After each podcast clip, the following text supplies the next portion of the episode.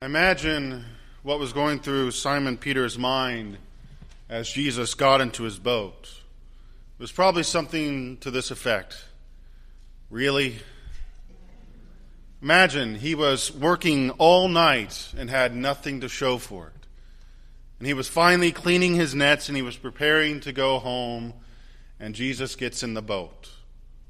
Really? How often in our lives do we find ourselves in that situation where we allow the tiredness that we have to affect our ability to react to the will of God? Imagine Simon Peter had heard about Jesus at this point. We find ourselves only in the fifth chapter of the Gospel of Luke. But he had yet to be called by Jesus. And so, as he sees the crowd descending upon him, and Jesus getting into his boat and asking him to put out just a little way so that he can teach the people, Simon Peter had a decision to make. He could have said no. He could have dismissed Jesus and said, I'm busy tending to my nets and I'm going home and going to sleep, wallowing in my own pity because I worked all night and I caught nothing.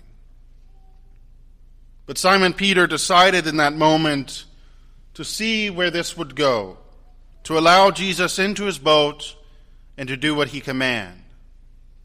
And so he puts out a short distance, and Jesus begins to teach and preach to the people on the shore.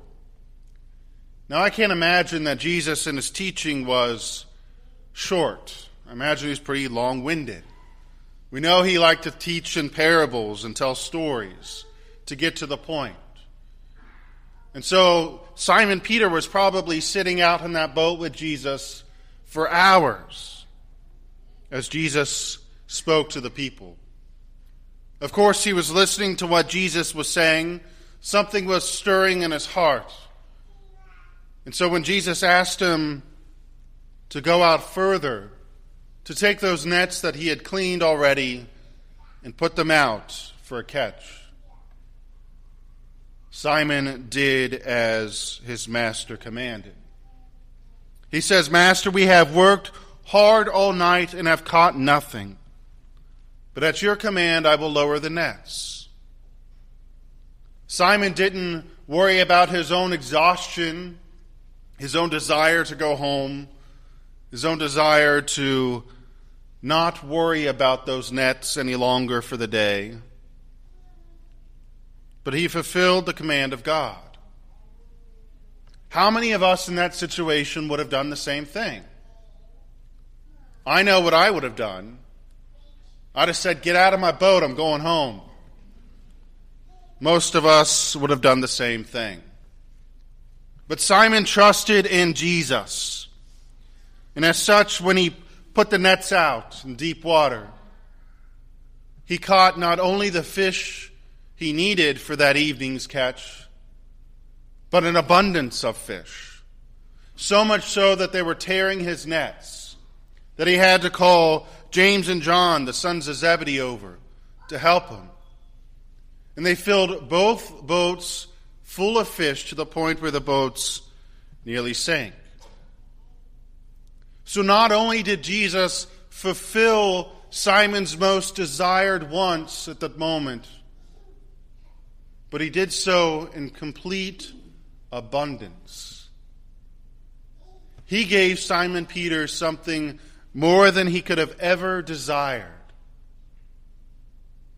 because Simon listened and responded. And then we see Simon's humanity come out when he recognizes just who is before him. He falls on his knees. Depart from me, Lord, for I am a sinful man. Depart from me, Lord, for I am a sinful man. Simon Peter recognizes his own weakness before the Messiah. He recognizes that he is not worthy to be in the presence of Jesus. So depart from me. But what does Jesus do? Do not be afraid. Have no fear, for you will be catching men. So not only does Jesus fulfill Simon's desires in that moment with the abundance of fish, he presses him on yet again. and says, I have something greater for you, even. Something that will change the history of humanity. Something, if you so choose, will bring you salvation. And of course, we know the history. Simon leaves everything and follows after him. A lowly fisherman, not a good one, because he caught no fish before Jesus that evening, was brought from sinfulness to sanctity because of his yes to Jesus Christ. That gives us, my brothers and sisters, a great sense of hope. Because if it can happen to Simon, it can happen to Saul, the persecutor of the church for years.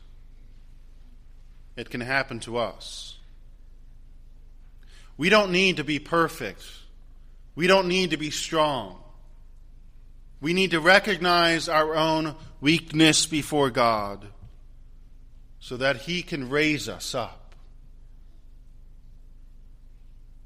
Jesus Christ offers us Himself and commands us do not be afraid, have no fear.